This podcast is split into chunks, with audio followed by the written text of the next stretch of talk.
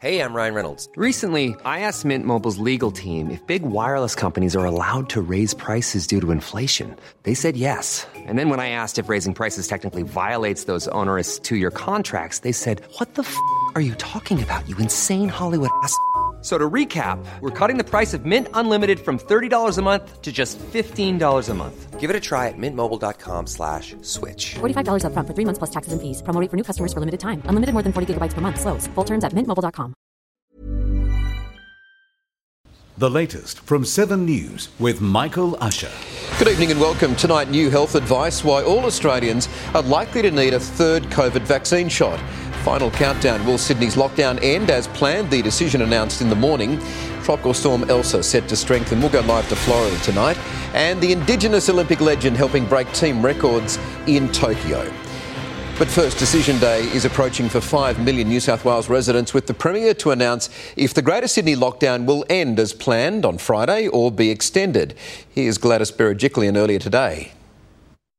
We have to be mindful that what we're experiencing with this strain is something new during the pandemic.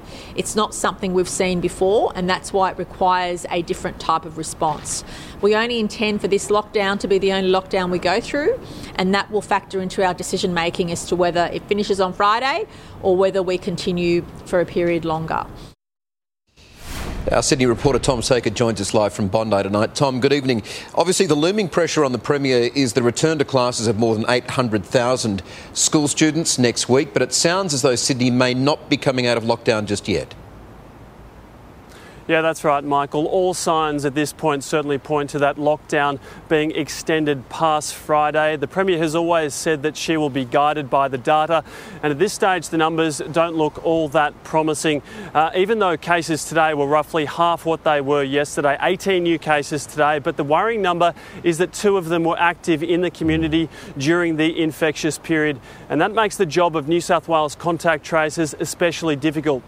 If the lockdown was to extend past Friday, their job would be made even harder. It is unfortunate timing uh, for school students, those hundreds of thousands of school students, uh, but the numbers aren't promising, as I said. Uh, 330 cases now linked to this latest uh, outbreak, and six of them in ICU. There are also a number of new venues added to the exposure list tonight. Uh, they include a Commonwealth Bank at Roselands on Monday, Tuesday, and Wednesday last week. Country Growers at Parramatta and Coles at Parramatta, also a construction site at Toongabbie. Anyone who thinks they're at those venues should check uh, the New South Wales Health website for times, test and isolate regardless of the result. Michael. Yeah, all right, Tom. And this seems an extraordinary uh, development tonight, a major error admitted by New South Wales Health tonight, uh, giving the sought after Pfizer vaccines to high school students at a Sydney private school. What happened here? Yeah, that's right. All 163 Year 12 students at St Joseph's College in Hunters Hill were given the Pfizer jab before school holidays began a couple of weeks ago. Uh, now, the principal asked New South Wales Health on the grounds that many of those students were Indigenous and belonged to rural and remote communities. Uh, and despite uh, all Aboriginals being eligible over the age of 16 for the jab, the whole year group was given uh, the vaccination. Now, New South Wales Health put that down to simply an error, but the principal certainly welcomed the opportunity to get the whole year group uh, vaccinated through what he probably thought was a very smart and clever loophole, yeah. Michael. Probably did, but it's an error nonetheless. All right, Tom Saker in Sydney, thank you. Workplaces could soon roll out vaccines to their employees, much like the flu shot is delivered now. That will be the main focus when the Lieutenant General, the man in charge of the National Vaccine Program, meets with big business leaders tomorrow. Our reporter Rob Scott's in Canberra with more on this story tonight. Rob, good evening to you. So, vaccines at work, how soon could that happen? Probably around September or October, Michael, that's when the big deliveries of the Pfizer vaccine start to arrive and the Moderna shot becomes part of the arsenal. But exactly how workplaces can be incorporated into the national vaccine rollout will be the focus of that roundtable meeting. The Treasurer and the bosses of several of Australia's largest employers, including Qantas, Coles, and Woolworths, uh, the big four banks, and mining groups, will be putting their heads together on how to make that a reality. And as you said, many of these businesses already vaccinate their workers against the flu, so giving them the COVID shot isn't too much of a leap. and it could also really help to speed up the whole vaccination program. All right, well, that's on the agenda for tomorrow, as I said. But today, uh, Lieutenant General Frewen spoke with health authorities from all the different states and territories. Here's what he said in a media conference after. One of the outcomes of today is a commitment that we will need a, uh, uh, an enhanced way to assess progress of the rollout as we go, and then to be able to decide which of the pathways is working best and how we might be able to uh, dynamically redistribute allocation of vaccines as, as we go. All right, Rob, you better help us here. Um, what did all that mean? Yeah, you do need a translator at times, don't mm. you, to understand these things. Basically, he was detailing part of what he calls a war gaming session, so more military speak there. A session that he held with those health officials this morning, an opportunity for them to run through some of the challenges they're uh, facing with the rollout and also to plan for worst case scenarios. What he was saying there specifically was that they are trying to come up with a better way of examining the various programs currently used to get vaccines into arms and make sure once those successful avenues have been identified that enough doses are sent to them to keep the momentum going. Basically, redirecting doses away from those uh, programs not meeting full capacity. And a big takeaway from that meeting today was that as more vaccines come online, the states are worried they may not have enough staff to administer them. A possible solution being considered is recruiting medical students and paramedics to help. I think many people watching this would be asking why wasn't this all worked out months ago? But let's take the positive. They're doing it now. Rob Scott in Canberra, thank you. While Australia's rollout is slowly gaining pace, in some countries a third COVID vaccine booster shot is being introduced for the more vulnerable people in the community. Let's bring in Professor Mary-Louise McLaws, advisor to the World Health Organisation. Mary-Louise, it's always good to talk to you. Thanks for joining us again tonight. Pleasure, Michael. Now, there's speculation a COVID vaccine booster uh, will be necessary for anyone wanting to travel overseas. Let's talk about boosters and explain that for us, please. So, your first shot primes you and gets your body to produce antibodies. And of course, you also have a T cell response. So, your immunity to the virus is quite complicated, but we usually just talk about antibodies. Then your second um, um, vaccine is called the booster one, where it reminds and wakes up your immune system, and um, then you're supposed to be good to go for quite some time. However, with more research done, and as we're learning more about COVID 19, it would appear as if we would need another shot preferably around eight months. It's a bit like the flu in that we have a new flu shot each year because of the way it might change. Uh, and there's something called shift and drift, uh, the way the, the virus uh, changes. And some years it doesn't work well to last year's uh, influenza shot. And the same thing may happen with this one. So we have to be prepared to have maybe um, not just seasonal, which Uh, impl- implies annual vaccines, but maybe for a couple of years we might have to have them a bit sooner. So we're talking about a third shot, to be clear on that, a third vaccination. Correct. We're talking about a third shot. Now, it, the, the research is still being done. In the UK, they're starting to roll out that third shot. And remember, in the UK, they mainly use AstraZeneca, like we do for our over 60s. And they started rolling out in um, mid December. And so now is around the right time for them to start thinking about rolling out a booster shot. But they'll be doing research as well, uh, hopefully, uh, doing blood samples to check your antibody level and looking at uh, whether or not that is declining and when it's best for you to have your booster shot. Is it eight months or is it a bit sooner? And does it change depending on your age? Because we know as you get older, your immune system gets a little tired. So, age dependent perhaps, but also brand or type of vaccine dependent as well? Will everybody have to have a booster? I think everybody will have to have a booster. And the um, Oxford University uh, researchers are doing work looking at different types of uh, doses. So they're doing studies looking at the first dose being AstraZeneca or Pfizer, and then the second dose being a different one. And it looks as if that mix and match may give you um, a better boost response if you have AstraZeneca first and then Pfizer next. We don't want to scare people, but we've only really just got to head around the Delta variant, but now the Lambda coronavirus variant has arrived on Australian shores. What do we know about that? Well, Michael, don't be too anxious yet. Um, certainly, it's been labelled by the UK as um, and other countries as a variant under under investigation, and apparently, it could even um, impact uh, the vaccine worse than Delta. So. Uh, it just hasn't been called a variant of concern yet because we don't know if it causes more death or more um, severe infection. Well, we'll worry about that when we need to come back and talk to you about it for now. We'll still focus on Delta, I think. For our viewers in New South Wales, I think they're eagerly awaiting the Premier's decision, which is meant to be tomorrow, on lifting lockdown. 18 locally acquired cases today, two in the community. At this rate, should the lockdown be extended, do you think? And if so, should schools return on Monday? I think that with an abundance of caution, I don't think we'll be lifting um, the restrictions on Friday. To be cautious, uh, the minimum would be seven days, right. uh, but the correct thing to do would be 14. And I think 14 would be stretching the friendship greatly yeah. by the community. Uh, but seven days, they might have a really good idea about how many might have escaped, you know, I- into the greater community without uh, the authorities knowing. Mm. And I don't think that kids should be going back to school next week, sadly. I know they love to go back to school, but um, we just need to make sure that this hasn't, um, uh, you know, leaked into yeah. any of the school community. So that, that's that's the different thing this time around with Delta, isn't it? It's the it's the young infections, and we really have mm. to pay attention to that, is what you're saying.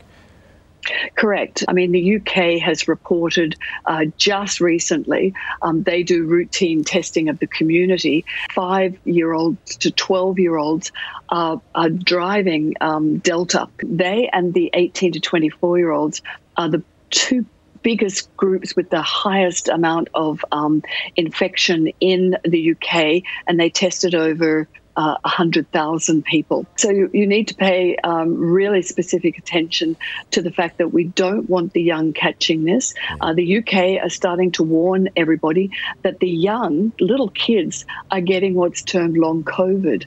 Uh, and we're not actually uh, looking at long COVID, uh, but they have support systems overseas in the UK, and they have been quite shocked at the number of kids who are still sick after 12 weeks. Yeah. That is not good. All right, we do need to pay attention to that. All right, Mary yeah. Louise, always good to talk to you. Thank you. It's a pleasure. Stay well. Queensland's Premier is defending her plan to fly to Tokyo for the Olympic Games as an online petition to stop her going gains momentum. Our reporter Alex Lewis is live in Brisbane tonight. Uh, Alex, good evening to you. Annastacia Palaszczuk says she's going to Tokyo to secure Australia's next Games and she's not backing down. She, she certainly isn't, Michael, and that petition has just surpassed its goal of 50,000 and it's, it's climbing rather rapidly. Her critics say that she's being hypocritical by taking a place in hotel quarantine upon her return to Australia, despite her repeatedly calling for the cap on international arrivals to be reduced. In fact, following her advocacy, National Cabinet agreed to halve the limit on international arrivals last week to reduce the strain on our leaky hotel quarantine system, which has led to lockdown after lockdown. Uh, but that was hard to swallow for the tens of thousands of Australians still trapped overseas and unable to see lo- loved ones. But Annastacia Palaszczuk says that this trip is vital for the greater good of Queensland and Australia in securing the Games, which will lead to jobs, infrastructure, and a massive economic boost to the state. Take a listen. It's been made very clear by John Coates that it would be a disaster if the head of Queensland did not go. And, you know, it's basically to go there, to make the pitch, and to come back and then spend 14 days in hotel quarantine. Well, hotel quarantine was too much to bear for a Cairns woman, a 22 year old who flew in from Sydney last Thursday, but she only lasted a few days at the Pacific International. Police say she climbed down two balconies and kicked down a door to escape. She was later discovered at her mother's house. Uh, police don't believe she was at much, much of a risk to the community. She was only out of the hotel for one day and had indeed tested negative while in hotel quarantine. Uh, but it's the second incident at that hotel in just a few weeks a, a Victorian man broke his legs after scaling the outside of the building. Must be pretty ordinary inside there, Michael. Indeed. All right, Alex Lewis in Brisbane, thank you for that tonight. Ryan Reynolds here from Mint Mobile. With the price of just about everything going up during inflation, we thought we'd bring our prices down. So to help us, we brought in a reverse auctioneer, which is apparently a thing. Mint Mobile unlimited premium wireless. Ready to get 30, 30, bit to get 30, bit to get 20, 20, 20, bit to get 20, 20, bit to get 15, 15, 15, 15 just 15 bucks a month. So, Give it a try at mintmobile.com slash switch. $45 upfront for three months plus taxes and fees. Promo rate for new customers for limited time. Unlimited more than 40 gigabytes per month. Slows. Full terms at mintmobile.com. Rugby League player Paul Vaughan has issued an emotional apology tonight after being sacked by the Dragons for multiple contract breaches. The 30 year old was fired after hosting a party with 12 teammates at his home, which broke a whole lot of COVID restrictions. The other players involved were fined by the NRL and handed game bans, but will remain with the club. Have a listen.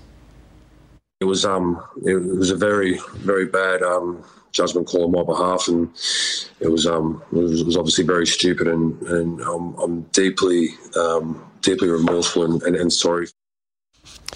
Melbourne's F1 Grand Prix and the MotoGP have been cancelled for a second year running. Victoria Sports Minister Martin Pakula announced the news earlier.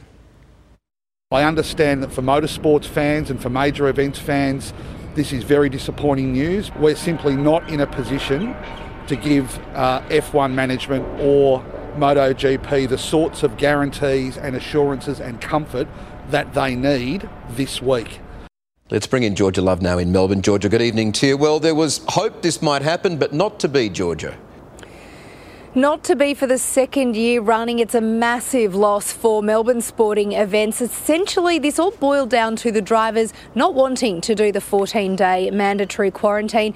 There's been argy bargy back and forth with the Victorian government. Of course, they have said that they weren't going to give an exemption for the Formula One to travel in a bubble type arrangement and not have to quarantine. Uh, and essentially, Formula One just pulled the pin and said, well, we're not coming at all there. Now, Daniel Andrews is blaming the federal government, saying essentially it's because of our low vaccinations vaccination rates. But the health officials have wiped their hands of it, saying they were fine for the event to go ahead. So it's put a bit of a dark cloud over yeah. any future international sporting events coming here. Yeah, it has indeed. Well, hopefully that'll pick up sooner or later. But uh, some big uh, footy news today in the AFL, Georgia. End of an era at the Hawks. Well and truly, after 18 years, Alastair Clarkson is, ta- is stepping down from the helm, passing over the reins to Sam Mitchell, someone who played under him in the four premierships he led the Hawks to in his 18 year career.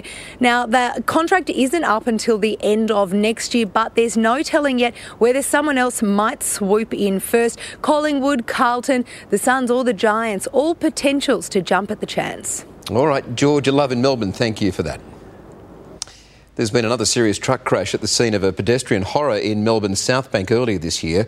A truck turning the corner at Power Street hit a car, crushing it into the gutter. It is the same intersection where five pedestrians were badly injured when struck by a B double. That was in May.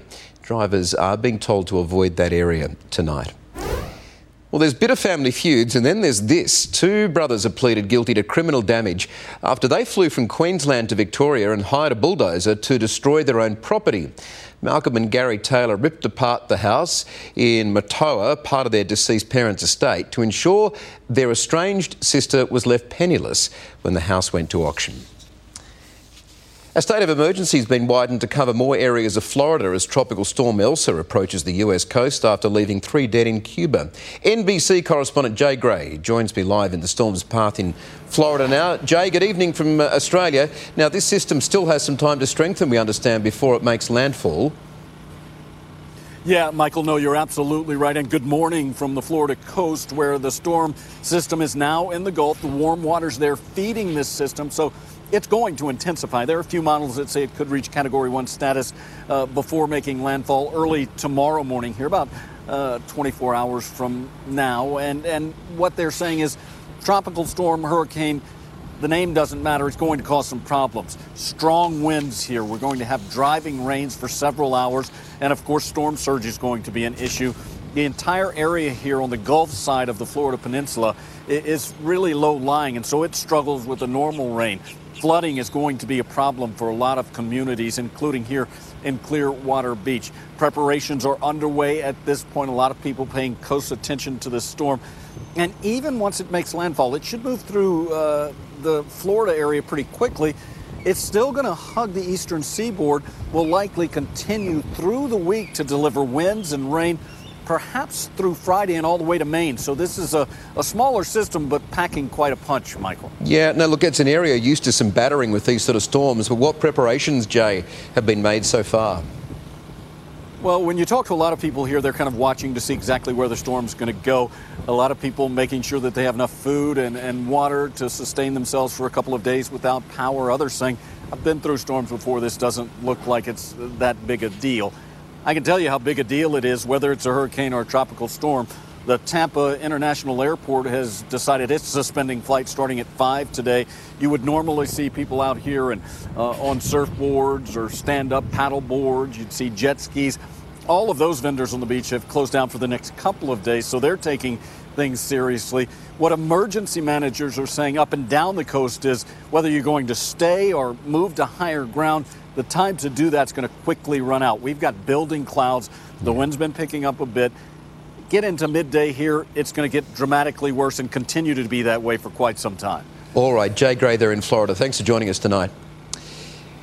And staying in Florida, Australian couple Tzvi and Ingrid Ainsworth have been identified, sadly, among the 28 people who died in that Miami building collapse. They had lived on Sydney's North Shore for around 20 years. Before moving to the United States, the pair had seven children. There are still 117 people missing nearly two weeks after that collapse.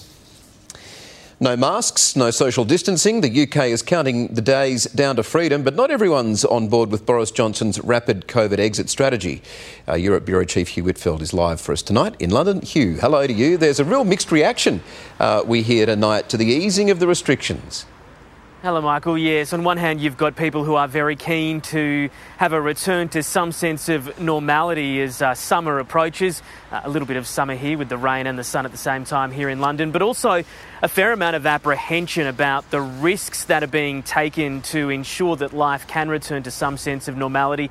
The Prime Minister announcing in the last 24 hours that come July 19, what's been dubbed Freedom Day, there'll be no legal requirement to work from home. All restrictions in pubs, restaurants, theatres, and cinemas will be lifted as well.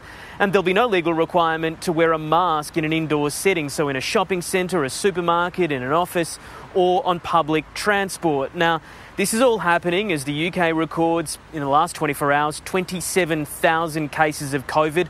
The Health Secretary is predicting that that could reach 50,000 cases a day by July 19, and by mid August, he says it could be reaching 100,000 cases a day. The case numbers, even after July the 19th, uh, could rise very significantly. They could double again. We're, we're very straightforward about that. And uh, with that, uh, what we need to make sure is that the vaccine take up remains strong. So we've announced a booster program, which I plan to introduce from September. The government says they're not just relying on the science, they're backing the science, and that means backing the vaccine. More than 79 million doses delivered now across the UK. More than 33 million people are double vaccinated. And come mid August, everyone who is double vaccinated and comes into contact with a positive case will no longer need to self isolate as the Duchess of Cambridge is doing right now. It is clear that uh, the number of people in hospital and dying from COVID is significantly lower than the last big wave that the UK experienced at the start of the year. We are being told that hospitalisations will continue to rise. There will be an increase in deaths. But if they don't move to a relaxation fully of restrictions now, then when would they? Boris Johnson saying with summer, meaning more people are outside, they can take advantage of that more freedom of movement without placing extra pressure on the health service if they relaxed restrictions in the mm. winter when more people are inside. So it's a big gamble, one that Boris Johnson appears willing to take and relying, as I say, on that huge vaccine effort, Michael. Indeed. Well, we're so early in our vaccination program. We're watching whatever happens in the UK with interest. So, Hugh Whitfeld there in London, thank you for that. Hey, it's Danny Pellegrino from Everything Iconic. Ready to upgrade your style game without blowing your budget? Check out Quince. They've got all the good stuff shirts and polos, activewear, and fine leather goods, all at 50 to 80% less than other high end brands. And the best part? They're all about safe, ethical, and responsible manufacturing. Get that luxury vibe without the luxury price tag. Hit up quince.com slash upgrade for free shipping and 365 day returns on your next order. That's quince.com slash upgrade. Well, not even a global pandemic can stop Australia's drive for gold. Our Tokyo bound Olympic team is already breaking records featuring the largest number of Indigenous athletes in our history at the Games. Of 472 athletes, 16 will represent the First Nations people of Australia competing in 11 sports. And in another first, two time Olympic sprint hurdler Kyle Vander-Kuyp has been appointed Australia's first Indigenous liaison officer at the Games. And Kyle joins me now. Kyle, good to have you on the latest tonight. Thanks for your company. Good evening, Michael. How are you? I'm really good, but uh, congratulations to you. Tell us about the new role and this, this great record here, the largest number of Indigenous athletes. Yeah, I mean, I'm, I'm super excited. I'm, I'm really honoured to be, you know, appointed as an Indigenous liaison officer, and now to see 16 new, or some new and some past Olympians come back again. And there's some names that we know: Ash Barty, Patty Mills, but there's some there's some Australian Indigenous athletes that we, you know, we're going to see for the first time, and that's something I'm excited for. What do you think Indigenous athletes face that many people wouldn't understand? I guess I'm going to the importance of your role. Yeah, I mean, I think every every Australian has to really be given a lot of credit for the the the perseverance they've had to all put in. But I think with Indigenous athletes, uh, some of the opportunities, um, you know, don't don't come as easy. Indigenous Australians, we only make up three percent of the Australian population, so that's probably you know just over five six hundred thousand. So definitely, if you look back in history, you see that we've always shone out on the sporting field. It's always been the leveler. It's always been somewhere where we can be accepted, we can be embraced. So I, am not surprised when I see Indigenous talent come through, but um, yeah, I'm wanting that number to be greater and greater. And you know, with Brisbane coming up, and hopefully, fingers crossed, we get the bid. Uh, you know, I want to see triple figures in, yeah. in in 10 years' time. I'm just so happy that conversations are happening around how do we get more inclusion? I just feel like I'm just playing one little part, but I'm I'm really proud to put green and gold back on again. When you look back at yourself competing in the games, uh, how do you reflect on yourself? I've got great memories of Atlanta making the Olympic final. Uh, Sydney Olympics is still, you know, fond memories. Um, running the semi-final the same night as Tatiana and Cathy ran that, that beautiful race in the 400. Mm. So when I competed, there was so many um, remote communities watching me, and it was it was elders and aunties and grandmas that came up to me after I finished and said, you know, we, we watched you, you, you made us proud. Um, yeah. uh, Indigenous Australia needs the, these positive stories. So every one of those 16 athletes will, will have a ripple effect across all, all of Australia. It's fantastic news. It's, it's a wonderful record to smash before we even get to the Games. Uh, before we go, I'd, I'd, like to talk to you. It is NAIDOC Week, of course. Let me ask you what NAIDOC Week means for you, the, the theme being healing this year. Oh, it, NAIDOC Week is always important to me, and I think this, this theme this year is, is a beautiful one, like Heal Country. It's um, it's not so much about in, Indigenous pe- people thinking about the healing, but it's also all Australians coming together and, and walking on that journey with us. And, and we've got people connected to country that, yeah. that have been there for 60 plus, 60,000 plus years. So, you know, it's not our culture, it's everyone. So everyone should celebrate it. Well, what a great week, and what an amazing couple of weeks coming up as well. You're about to take all this great sentiment from this week into the Olympic journey you're about to go on again with those fantastic young kids that no doubt are going to do Australia proud. Uh, Kyle, lovely to talk to you. Really good to Thank talk you, to you, and good luck for the games. Get back into the green and gold. Thank you, mate. Now, Gemma Acton's here with a look at the markets. Thanks, Michael. A mixed bag across Asia, but a dismal end to the trading day here in Australia. The Reserve Bank's indication it'll start gradually pulling back its unprecedented support. Our local share market plunged after that, with tech and healthcare stocks bearing the brunt of the sell off. After scaling new heights on Friday and a day of rest for the July 4th holiday yesterday, US markets are looking a little directionless ahead of tonight's open. The oil price continues to rise after negotiations between the OPEC Plus group of the world's biggest oil producers fell apart last night. And the share market may not have liked the Reserve Bank's news, but the Aussie dollar sure did. It's jumped up to 75.8 US cents. Michael. Thank you, Gemma. Well, Hollywood's in mourning for director Richard Donner, who's died at the age of 91. In the 1960s, he directed TV favourites like Get Smart and Gilligan's Island. He was also behind the iconic Superman movie starring Christopher Reeve, The Goonies, and the Lethal Weapon blockbuster films. Actors have been sharing tributes, including Danny Glover, Sylvester Stallone, and Mel Gibson. His close friend Steven Spielberg called him a staunch ally and the greatest Goonie of all. Now, last week we told you about little Echo, who survived 12 days caught inside a retaining wall. Sadly, we have to report to you, Echo hasn't had an easy homecoming. It was quite an amazing survival, but the dog, who's a companion for his young mate there, Lincoln Randall, they're inseparable. He's lost a second eye since he was found, the poor pup. The dirt that was caught in his eyes caused a serious infection. Uh, the Randall family is now raising money for his vet bills ahead of surgery on Monday, but those two are inseparable regardless. Well, thank you for your company this evening from the team here at 7 News. That is the latest. I'm Michael Usher. Have a good night.